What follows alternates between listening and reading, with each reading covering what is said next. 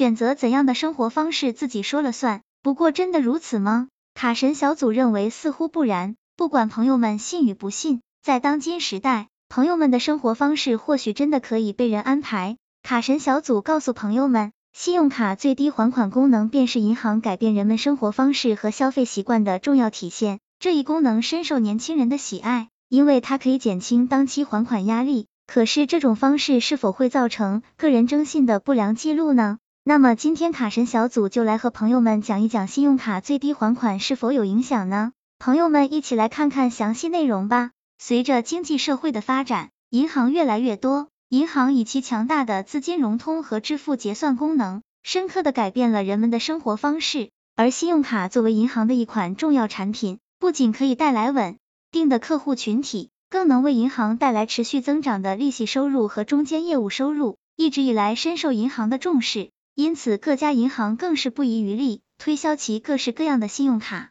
上门办理、消费返还、积分兑换等优惠方式层出不穷，只为成功营销客户。当然这只是第一步，为了提高客户粘度和贡献度，银行会积极引导客户通过信用卡支付消费，并通过各种渠道告诉客户可以账单分期或者最低还款的方式，减轻还款压力。一旦朋友们选择了这些方式，朋友们可能变成了银行长期而稳定的饭票了。一般情况下，使用信用卡消费后，会有20天到50天的免息期，免息期内不用还款也不会产生逾期记录。但有些人，尤其是年轻人，超前消费的理念深入人心，但由于刚参加工作，收入不高，花销不小，往往在免息期结束时无法全额还款，此时最低还款方式应该是最佳的选择了。如果说偶尔因为手头紧而选择最低还款应急，不会有什么问题，也不会对个人征信产生什么影响。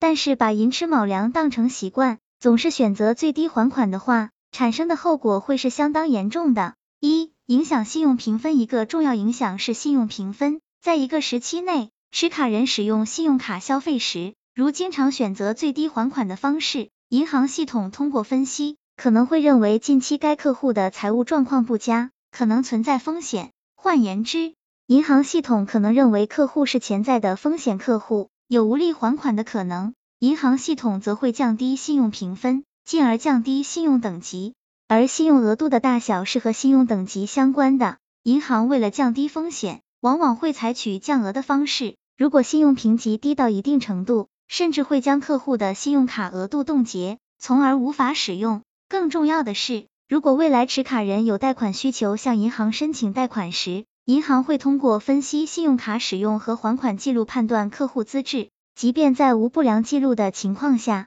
也会出现申请无法通过，或者申请通过但额度较低的情况，就要反思自己是否有过上述用卡行为了。二、较高的年化利息。另一个影响是，持卡人选择最低还款方式时，并非是无息的，而是需要支付相当高的利息支出。因为如果客户选择最低还款时，剩余部分是需要银行来承担的，利息支出与时间成正比，用的时间越长，产生的利息则越高。卡神小组提醒朋友们，当选择了最低还款方式，则会从消费那天开始计息，按照日息5/1000复利计息，折算成年化利率高达 18%。要知道当前普通率消费贷款率也就在 5% 左右，经营贷款更是低至 4% 左右。最低还款方式只是暂缓还款进度，减轻当期还款压力，但长期来看，因高额利息，还款总额增加，实际债务负担更重。